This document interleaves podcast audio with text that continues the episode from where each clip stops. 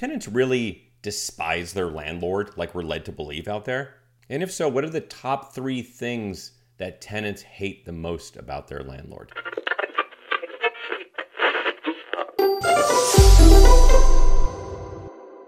So, about a third of this country rents. And we'd like to know why we're being told that landlords are evil and they are the big corporations that we should slam down on. And the reason why I say that is because I am a real estate broker. I see this in the policies that come down that affect my business, the documents in my business, how I interact with clients, etc. And there was a recent change, for instance, in California to the lease forms specifically that changed the word, removed the word landlord from the annals of history since back in the medieval times to housing provider. Uh, and that is a movement that's happening around the country in different states and cities, depending on where you live. And nobody really knows what a housing provider is. Nobody calls themselves a housing provider. Even tenants don't call their landlords housing providers, they call them a landlord. So, no matter what the words are, it doesn't help anything except for people that may be offended feel better for some reason, and feelings don't pay the bills, okay? So that's one assault on a landlord. It's kind of a, uh, a painting of what a landlord character is.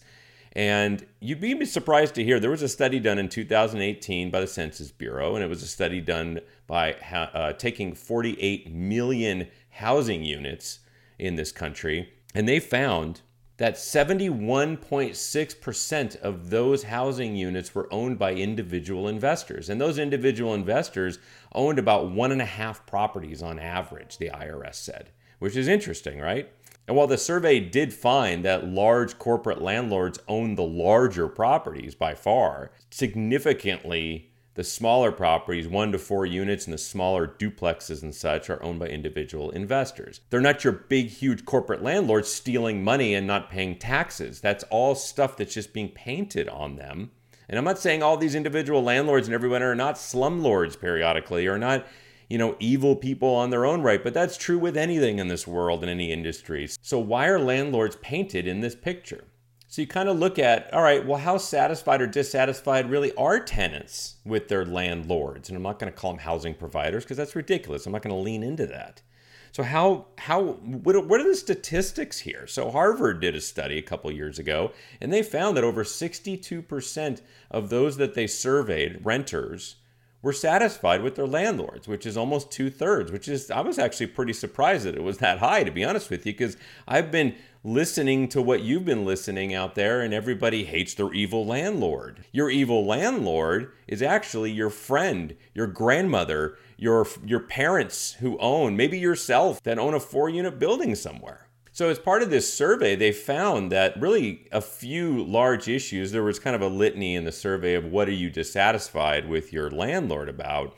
And there was a few that really are just kind of, you would assume. One is landlord doesn't make any repairs to the property when I call. They don't respond to my complaints. Okay, that's just, I have, to me, that when I was renting, that was my number one complaint. No shock there. The second complaint was that their landlord or property managers uh, were not professional. Uh, and that kind of lends to the fact that the land, the most of the properties that people are renting in are owned by individual investors. So they're not really equipped to run a professional operation. You know, they don't have staffs of people; they have themselves. My old landlord that uh, my wife and I lived in before, while we were getting married, actually, uh, put uh, came out himself to make all the repairs and had a huge kind of key ring on his belt. I mean, these are individual people like you and me. And the third one, which is just kind of an economic issue, is that uh, tenants felt like the landlord was stealing all my money. And that's just a, you know, somebody essentially who probably feels like they want to own something. So to me, that's a good one, even though it seems like a bad complaint. It's actually a good one because that person wants to step up to home ownership at some point and they hate somebody taking their money. They're, finan- they're becoming financially aware that I could do better with my cash and build equity in a home versus paying a landlord. So, no big surprises here. There's a list that goes on and on and on. But this is just a lot of media hoo ha, okay? And it's not true. And the statistics are proving that, that most landlords are individual, regular people that don't own much property, that are trying their best. And most renters, almost two thirds of them, are satisfied for the most part. See you next week on the show. Thanks for tuning in.